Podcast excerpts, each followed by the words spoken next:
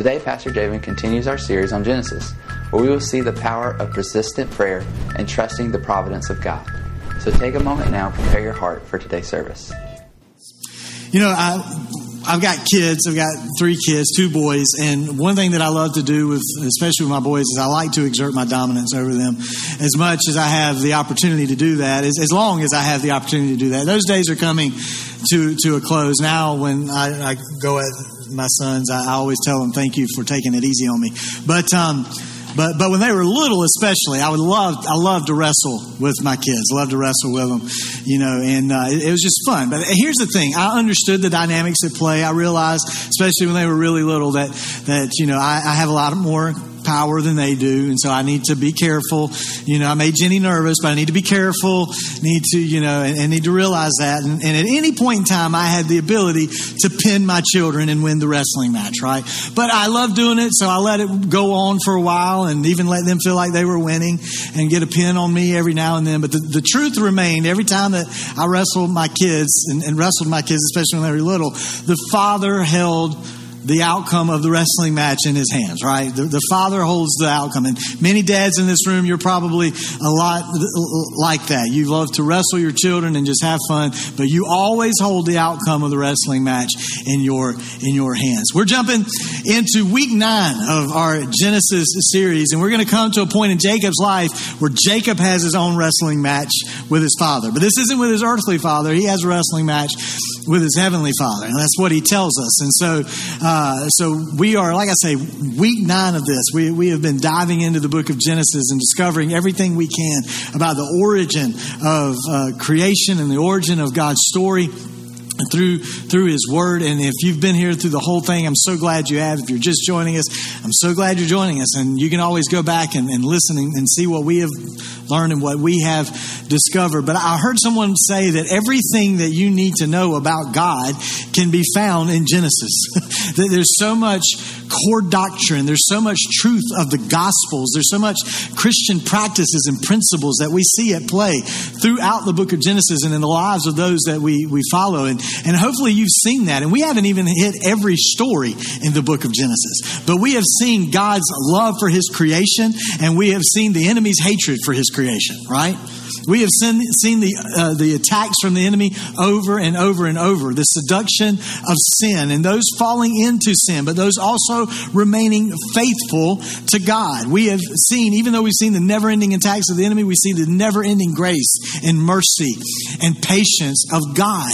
And even though we've seen where God judges evil, his grace is prevalent and there available in our lives. And we, we have seen where those who remain faithful to Him, that He produces in us an obedience for our life that points to God. We've seen so much beauty in the book of Genesis and all through Scripture, as we move forward, we see God referred to as the God of Abraham, the God of Isaac, the God of Jacob, right? The God of Abraham, Isaac, and Jacob. And hopefully, over these last several weeks, you have seen how that story originated. You've seen the origins of that. You've seen where the God of Abraham was, was where that came into place. The God of Isaac and now the God of Jacob. And it's the same God. They're not, it's the one true God and he has been at work in their life. And as we conclude today, looking at what's happening in Jacob's life, we're going to actually conclude this series next week as, as we look at Joseph, one of Jacob's sons. But but as we conclude today, I want to get one more truth that we see in Jacob's life that he shows us in his pursuit with God, and that is that we prevail through persistent prayer and trusting the providence of God. We prevail through persistent prayer and trusting the providence of God. All through Jacob's life, he has had tumultuous relationships right? Jacob has had, uh, it started in his own family as a son. It started uh, as a child. It started with his brother Esau. It started between his mom and his dad. It continued on into his relationship with his uncle Laban. It continued into, into his relation, into his marriage relationships. It continued into his relationship with Laban's sons. It, it, it's just tumultuous relationships, one right after another. But we come to a place where Jacob is told by God, Jacob, it's time for you to return home, the place where you came from uh, and, and where you to where you are now. And so Jacob goes to Rachel and Leah, his wives, and he tells them, he says, Look, God's told me it's time for me to return home. It's time for me to take my family and go back to my home where I came from. And, and Rachel and Leah finally find something that they can agree upon, and that is, let's go. Let's go with you. We're going to go back to your home. They're going to leave the, the, their own father, Laban. And so they, but what we see in Genesis chapter 30, Genesis chapter 31, we're basically seeing the continuous deception that's taking place between Jacob and Laban and Laban's kids. It's constant. As we go into Genesis 31, Jacob comes to this place where they leave and as they leave, Laban realizes what's happened. He chases them down. We get to the end of Genesis 31, and finally we come to a place where Jacob and his family can peacefully leave Laban and the rest of his kids. And they begin their journey back to his home. And they're journeying back towards where Jacob's brother Esau li- eh, lives, okay? And I can imagine that Jacob's a little nervous about this return. Because if you know the story, if you've been here, you heard what happened, you know the story of Genesis, you read what's happened, Jacob did not leave his brother Esau in a very friendly way, right? And so he's going back, and Esau has some anger towards him. When he left, Esau wanted to kill him, all right? So he's going back, and he sends some messengers ahead of him to go meet Esau, tell him he's coming, but also kind of get an idea of how Esau is going to greet him. And so his messengers come back. We see this in Genesis 32, verse 6. They come back. After delivering the message, they return to Jacob and they reported this to Jacob. We met your brother Esau, and he is already on his way to meet you with an army of 400 men. Now, I imagine Jacob got a little bit more nervous at that point in time, all right? Because typically you don't get greeted with a 400 men welcoming party, all right? That's not, that's called an army, okay? That's what they're referred to as. That's not typically a welcoming party, a good welcoming party, all right? So he's, he's trying to figure out what is taking place, what is going on here. Um, and so, so Jacob begins to prepare and he begins to pray about what's happening. So go with me, Genesis chapter 32. We're going to start at verse 9. Genesis chapter 32. And let's see what Jacob prayed. Notice, I want you to pay attention to the words of Jacob and what he prays. And remember this, I've told you this several times over the series, that in, in the Old Testament we see two names for God. When we see it translated God, that's Elohim the sovereign God, the supreme God over all creation. When we see the word Lord or Lord God, it translated that way, it's Yahweh or Jehovah, which means it's a more personal, intimate relationship with that God. The same God, just a different way to approach him. Then Jacob prayed, O God of my grandfather Abraham, O God of my father Isaac, O Lord, you told me, return to your own land and to your relatives. And you promised me that I will treat you kindly. I'm not worthy of all the unfailing love and faithfulness you have shown to me, your servant. When I left home and crossed the Jordan River, I owned nothing except a walking stick. Now my household fills two large camps. Oh, please rescue me from the hand of my brother Esau. I am afraid that he's coming to attack me along with my wives and my children. But you promised me I will surely treat you kindly, and I will multiply your descendants until they become as numerous as the sands along the seashore, too many to count. This is Jacob's way of praying and praising and singing. You are a waymaker. You're a miracle worker. You're a promise keeper. This is what you said you would do, God, and this is what I'm believing that you're going to continue to do. That you're going to you're going to make work out in my life. So he prays these prayers, reminding God of the promises that he had given him. And then Jacob says, All right, here's what we're going to do. We're going to take this camp and we're going to divide up in these different groups. And we're going to send this group off, and you're going to take some of our flock, and you're going to take this as a gift to give to Esau, because he says, I need to appease Esau for what I've done. So he takes uh, takes off and sends his first group and sends a flock, some flock, and then he sends a second group, and he sends another group, and he's all of them has got these gifts that they're taking, and he tells them all to keep some distance between them. I can't help but think that there's a purpose in Jacob's mind that says, you know what? If he has the idea to take vengeance and he takes out the first group, eventually word will get to me and, and he won't get to me, right? So it's like if I'm in those groups, I'm saying I'll go to the third group. I don't want to go to the first group. Put me in the third group, right? That's the group I'm going to go in. But this is how Jacob's doing. And he sends these people off and he sends his family across a stream and he stays by himself right? And so this is where we are. Genesis chapter 32. Let's look at verse 34 and let's see what happens next as Jacob is left there by himself. Verse 24. This left Jacob all alone in the camp, and a man came and wrestled with him until the dawn began to break. When the man saw that he would not win the match, he touched Jacob's hip and wrenched it out of its socket. And then Jacob said, Let me go. Or the man said, Let me go, for the dawn is breaking. But Jacob said, I will not let you go unless you bless me. What is your name? The man asked, and he replied, Jacob. Your name will no longer be Jacob, the man told him. From now on, you will be called Israel, because you have fought with God and with men, and you have won. Please tell me your name, Jacob said. Why do you want to know my name? The man replied. Then he blessed Jacob there. And Jacob named the place Peniel, which means face of God. For he said, I have seen God face to face. This is where we say he, this is why we say he wrestled God. He said, I have seen God face to face, yet my life has been spared. Jacob was in a wrestling match with his heavenly father, and Jacob proved to be very aggressive. He proved to be very desperate to get something from him with his desires, but the truth remained that the heavenly father controlled the outcome of the match, right? He controlled everything that was taking place and what was going to happen in that moment. Jacob had been longing, we've talked about this, for a blessing all of his life. He had been longing to get some type of blessing. And even in this wrestling match that he's in, he's trying to get a blessing out of it. And he's telling God, he's telling this man, he's telling God, I'm not going to let you go until you bless me. The thing is, though, the blessing was already Jacob's to have. Jacob already had the blessing. God had told his mother, Rebecca, before he was ever born, that Jacob would get the blessing. The older would serve the younger. Jacob was the younger. Jacob would get the blessing. The thing is, Jacob always had the blessing. Jacob was trying to get the blessing he already had in the wrong way. He was going about it the wrong way to try to get the blessing. And as they're wrestling, Jacob is putting in this valiant effort, but, but his hip is touched. And he goes down, but he doesn't let go. But think about what's happening here. His hip joint is touched and taken out of socket. Your hip joint provides you with all of your mobility. Your hip is what supports your spine. It's what supports your organs in your body and holds them up. Your hip is foundational to your body's strength. And Jacob, because his hip is touched, Jacob doesn't have a foundation of his own to stand on anymore. Notice what's happening. The only thing that Jacob can do from this point on is hold on to God. That's all he can do. And so God asked Jacob his name, and I don't, I mean, God would know Jacob's name. So I believe that God is asking this so that Jacob would profess who he is, so that God could take him from who he has seen as to who God wants to make him into being.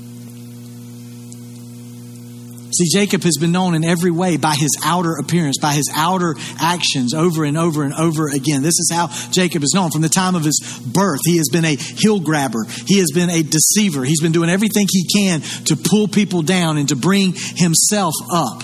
And because of that, he's had nothing but turmoil in all of his relationships. And so now he's being told, this is not how you're going to be known anymore. You will no longer be known as Jacob, you'll be known as Israel. Because why? Because you've struggled with man, you've struggled with God, but you are an overcomer, he says. And from this point forward, Jacob walks his life with a limp. And that limp reminds him that he can't do anything on his own power. His trust has to be in the one who is all powerful. Because when you fight against God, you lose. But when you cling to God, you prevail. And Jacob is beginning to realize that everything he's trying to get in his own power and his own effort it's not going to happen. He cannot prevail in his own power. The only way that he's going to be able to prevail is by trusting God. And he begins to prevail through persistent prayer, through longing to know God, and trusting the providence of God. Jacob asked this man he's wrestling with, he says, What is your name? And the way we read scripture, the way we read it, it says that the response is, Why do you want to know my name? And then it says, Then he blesses Jacob. It's almost like he doesn't give Jacob a time to answer the question that he asked. And I look at this and I think the only way for true blessing to be obtained in our life is to know God. It's to seek to know God. That, that question is exactly what God wanted Jacob to be asking. to know more of God, to have a greater understanding of who God is, to have a greater understanding of what God wants to do in his life, to have a greater understanding of what God wants to do through his life. That's when we begin to discover true blessing. And it's not that Jacob had earned anything, it's that God wanted Jacob to understand who he was. There was a similar situation that happens in the in, in, that we see in the life of Jesus. Jesus and the disciples are on one of their journeys, and Matthew and Mark tell us about this time where this woman, he encounters this woman, and, and she's a Greek, the scripture tells us. She's a Gentile. She was a from the tribe of the Canaanites. That's where she descended from. And we learn about Canaan and where that tribe is birthed in the book of Genesis. But we find out that she comes to Jesus, and basically she's trying to get Jesus to cast a demon out of her daughter. Her daughter's possessed and she wants this demon gone. But Matthew points out to us that the disciples want her gone. Look at why they want her gone. Matthew chapter 15, verse 23. Jesus gave her no reply, not even a word, and then his disciples urged him to send her away. Tell her to go away, they said. She is bothering us with all of her begging. Other translations say she won't stop crying out. She keeps crying out. What is that? That is persistence. And she's persisting to get an answer from Jesus. Now, Jesus initially resists her, but she comes back again and she continued to worship him and she kept pleading to him, Lord, help me. And then Jesus replies and Jesus responds and he says, It isn't right to take food from the children and throw it to the dogs. Now, that sounds harsh, doesn't it? It's helpful to understand and to know that the Jewish Jewish culture often referred to those who were Gentiles as dogs. That's how they referred to them. And it's like Jesus is taking the words of those that he has initially come to and using it with her and some have tried to soften this and say, well, Jesus is talking about a little dog here, just like a, a pet dog. That's the word that's he that's used here. But it's not like some wild scavenger dog out in that's mangy or anything like that. But still, nonetheless, it's dog. He calls the woman a dog. All right? And that doesn't sound like Jesus. And the woman seems to know this. She seems to have an understanding here about what's taking place. And she continues to persist. And she says, That's true, Lord, but even dogs are allowed to eat the scraps that fall beneath the master's table. And I can't help but think that Jesus is standing there talking to her, and a smile comes on his face because he gets, he knows she understands the heart of the Father. See, we know that healthy growth in our life happens through resistance, right? If you want to grow muscle, if you want to grow in any way in your life, you've got to bring something that brings resistance to produce growth. And sometimes the same thing happens in our spiritual life. We face resistance, but through that resistance, we obtain growth. And so Jesus looks at this woman and he commends her faith. And look at how Mark says he responds to her. He says, Good answer. Another transla- other translations say, Since you answered in this way, go home. The demon has left your daughter.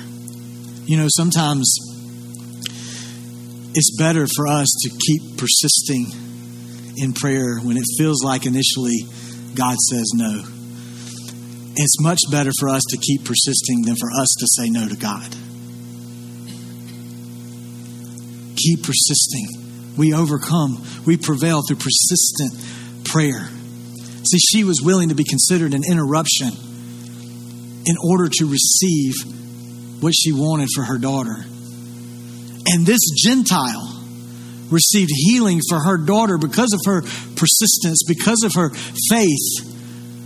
When some Jews who Jesus had initially come to would lose out on the blessing of God because they would reject Jesus.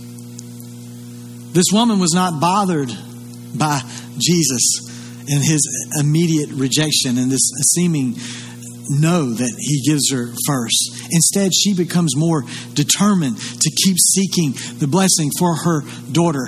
And instead of avoiding her situation like it appears Jesus originally is going to do, Jesus does what the woman believes Jesus can do. The woman believed he could heal her. The woman believed Jesus could free her daughter. And because she believed, Jesus did what this woman believed he could do. Jim Cymbala, he's author of a great book called Fresh Wind, Fresh Fire. He made this statement before. He said, The greatest battle of our spiritual lives is will you believe, not will you try harder. Because it is squarely a matter of believing that God will do what only He can do. We prevail through persistent prayer and trusting the providence of God. It's not about us trying to earn anything from God.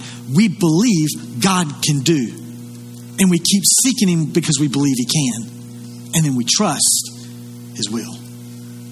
There was a study that was done with these elite musicians out of uh, a Berlin Academy of Music. And they started studying these violinists and these were world class performers, and uh, many of them. And, and you had different ones that they began to put into categories. They said, well, these are, these are world class soloists, and you got some really high level performers here, and you've got some good performers here, and they're really good, but they probably can't get to where the world class soloists are. But they looked at them and they, they, they determined, they found out that they all started playing around the same age and they practiced for about the same amount of time up to they were the age of eight. And it was when they hit the age of eight that they began to notice their practice habits change and how much they dove into their skill. And what they learned was that those that were average in how they played their instrument, they put in about 4,000 hours of practice between the age of 8 and 20.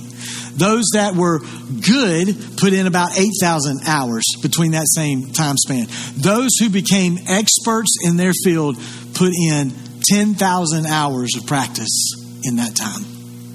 There's a neurologist by the name of Daniel Levitin, and he made this note because he began to look at all these different kind of studies that studied this, this similar thing. This study with these violinists, other studies that involved musicians, studies that involved athletes, composers, authors, all these different people that had these unique skills. And he said the emerging picture is that 10,000 hours of practice is required to achieve the level of mastery that's associated with being world class in that field. There's no denying the fact that someone can be born with an innate ability to be able to do something.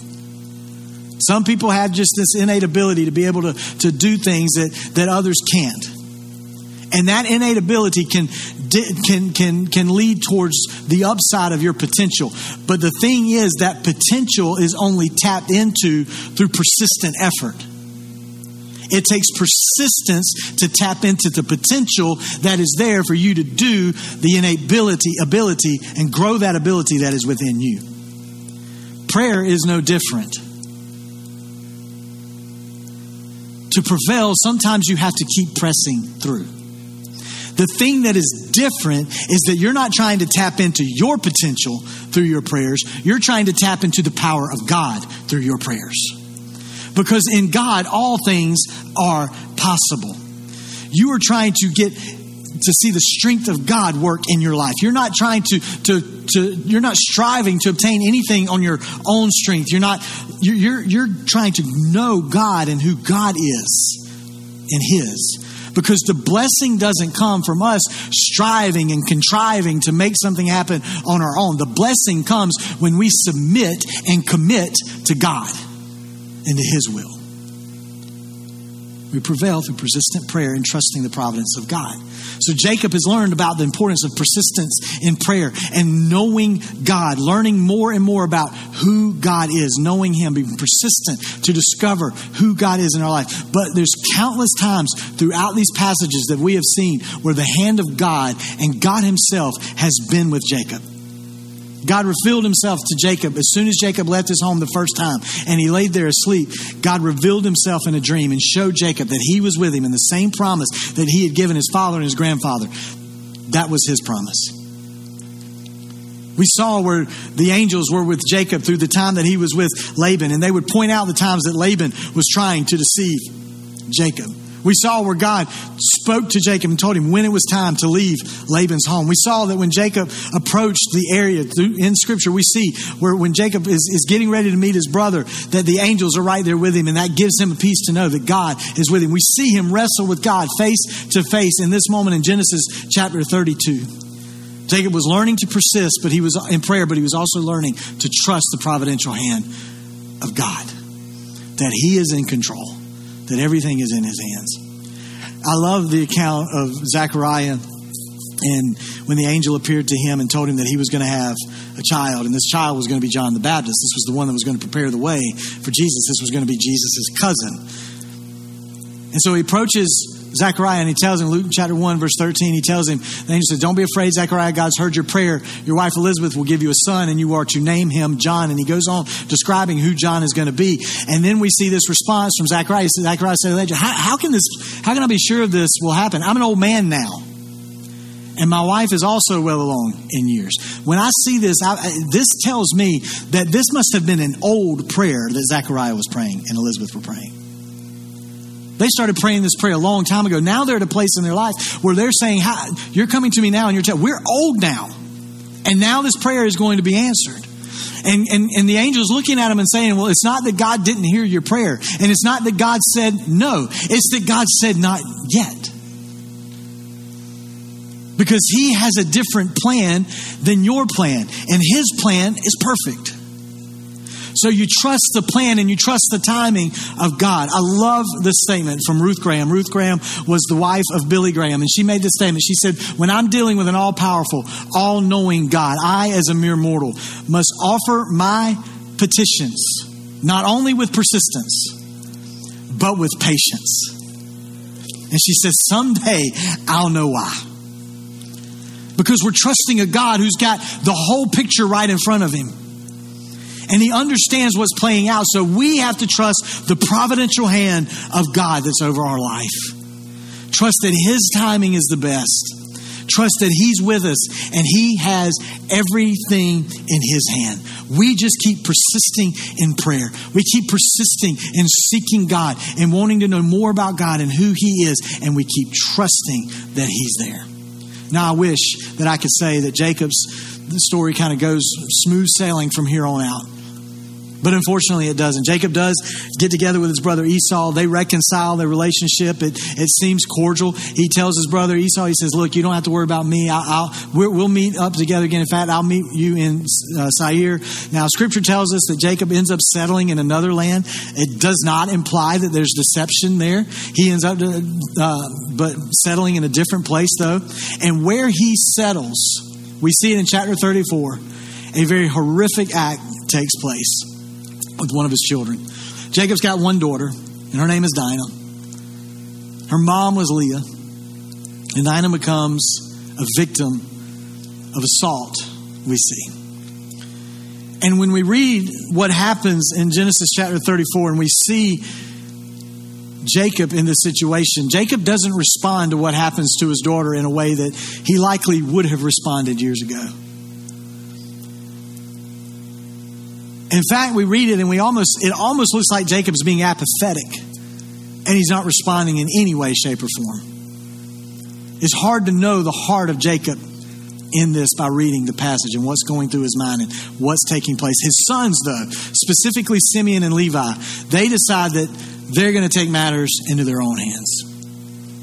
See, they were the child of Leah as well, and this was their sister from the same mom, the same dad. And they were not happy with what had taken place.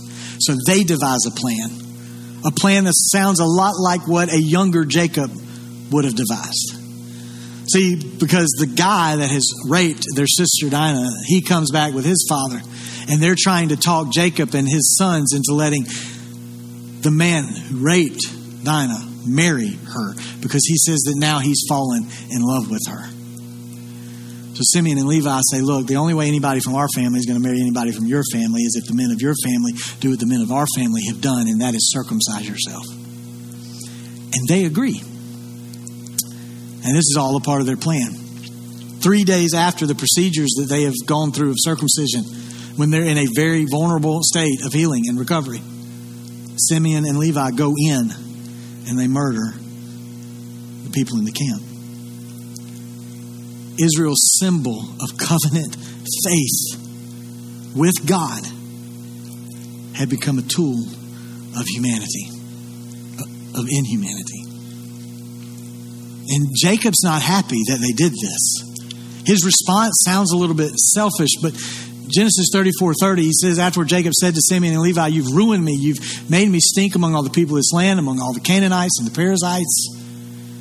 We're so few that they will join forces now. They'll crush us. I'll be ruined. My entire household will be wiped out. And they respond this way. But why should we let him treat our sister like a prostitute? They retorted angrily. It's hard to read accounts like this in the scripture and try to get something from it. We've said this over and over that the Bible is honest. The Bible is honest about human nature. It's honest about the sinfulness of that human nature. And it is a reminder and it is a picture to us that God is always at work, even in the brokenness and the messiness of man. He's always working. I don't doubt that Jacob knows that what happened to his daughter was wrong. But he also knows that what his sons did to try to get vengeance was wrong. He's realizing there is a solution, but the solution is not found in the hands of man taking it upon themselves to get the solution. The solution is in God.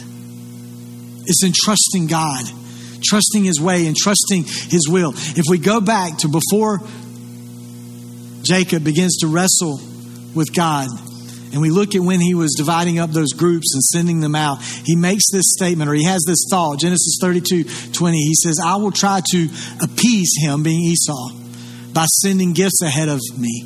And when I see him in person, perhaps he will be friendly to me. Now, I, I never claim to be a Hebrew scholar. I just try to research and study and dive into things to get as much meaning out of things that I can possibly get. And I use different tools to try to do that. When I looked at this word, this word is used 101 times in the Old Testament. The Old Testament is written predominantly in Hebrew. It's used 101 times. This is the only time that word is translated appease. In fact, in Genesis, this word is used twice. The other times it's used is translated pitch when God is talking to Noah and he tells Noah, you need to use pitch to seal the cracks in the boat so that it covers it from leaks from the flood. And here it's being every translation that I looked at, every single translation that I could look at, use the word appease. The large majority of every time that word is translated, 101 times, the large majority, that word is translated, is translated atonement or forgiveness. It's the verb form here to describe the noun the, uh, uh, of the day that we know of as the Day of Atonement that's in Jewish culture. But see, this is what Jacob is learning. This is what Jacob is realizing. That when sin happens, something has to be done so that the sin is atoned for. And the wrath and the judgment that comes as a result of that sin is appeased. What Jacob is trying to do is appease the wrath and the judgment of Esau on the sin that he committed, and he's trying to make atonement through the gifts that he's given. It's very prophetic. Because when you look at what happens through the life of Jacob going forward. Jacob has the 12 sons. Those 12 sons become the 12 tribes of Israel. Jacob's name, again, changed to Israel. They begin to form the nation of Israel. And eventually, a temple would be built where the presence of God would rest. It's where the day, the day of atonement, would be would take place, would be at the temple. The priest all of which came from the line of Levi, descendants of Levi. Levi, a son of Jacob, one of the ones we saw in Genesis chapter 34. And these priests would act as mediators between God and man. And they would make a sacrifice of an animal, and that animal would be what would atone for the sins of man and appease the judgment of God. And Jacob is before all of this ever takes place. He's before all of this is ever going to happen. And Jacob is recognizing that there is a sin in this situation. And this situation needs to be atoned for.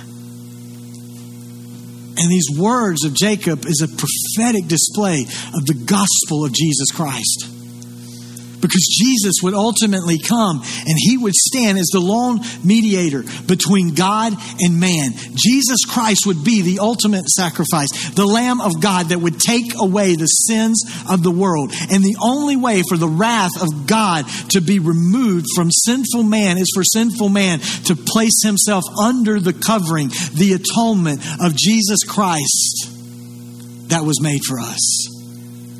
And it appeased the wrath and the judgment of God. And here's the beauty of it Jesus died for the sin that we defile ourselves with, but he also died for the sin that was done to you that defiled you, just like what was done to Dinah. And what he did covers the shame that we carry from all of it. The shame, the embarrassment, the guilt, he covers all of that through his sacrifice. He scorned the shame. See, God, when he wrestled with Jacob, he feigned weakness to bring Jacob salvation. And hundreds of years later, Christ would come and he would become weak and take on the full weight of sin for all of man. The late Tim Keller said it this way He said, Jacob held on at the risk of his life to get the blessing for himself. But Jesus held on at the cost of his life to get the blessing for us. And Paul writes this in his letter to the church of Ephesus in Ephesians chapter 1 verse 3. He said, "All praise to God the Father of our Lord Jesus Christ who has blessed us with every spiritual blessing in the heavenly realms because we are united with Christ." He's saying you put yourself in Christ. Every blessing you're trying to get in this life, you receive it in Him. It's there for you. And then he goes on to explain that that blessing has been available since before God ever created the world. God had the plan in place for Jesus. And the blessing has always been there, and that blessing is just waiting on us to receive it. There's nothing we have to do to earn it, it's there for us to receive it. It was made available first to the Jews, he reminds them, and then it was made available to the world. And then he says this in verse 14. He says, The Spirit is God's guarantee that He will give us the inheritance He promised, and that He has purchased us to be His own people. He did this so we would praise and glorify Him. God's providential hand has always been at work. And his hand will always be at work. We just have to trust him. Don't stop praying. Don't stop seeking to know him more and more and more. And keep trusting that he's in control. We prevail through persistent prayer and trusting the providential hand of God. This is what we see taking place from the very beginning. And this is what we see take place in our life. Trust God. Keep seeking Him. Stand with me this morning.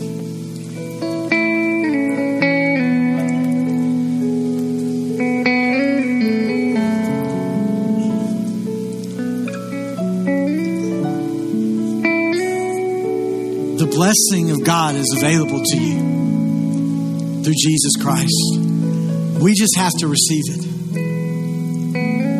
Some of us today, we need to trust that promise of God that salvation is found in Jesus Christ, that blessing is found in Jesus Christ. And we need to do what Scripture points out to us to do is believe. Will you believe that Jesus Christ is who He says He is? Believe in Jesus Christ and make Him Lord of your life. You need to trust that promise today that salvation comes from Him. Some of us, we need to remember the promise that He has given us the Holy Spirit. He promised us the Holy Spirit. He promised us the Holy Spirit to help us. He promised us the Holy Spirit to comfort us. He promised us the Holy Spirit to strengthen us and to empower us. Remember the promise. And trust the promise that He has given you. You need to remember today that He has promised you are an overcomer. He has promised that there is nothing that can separate you from His love. You put yourself in Christ, there is nothing that can separate you from His love. Remember that promise today.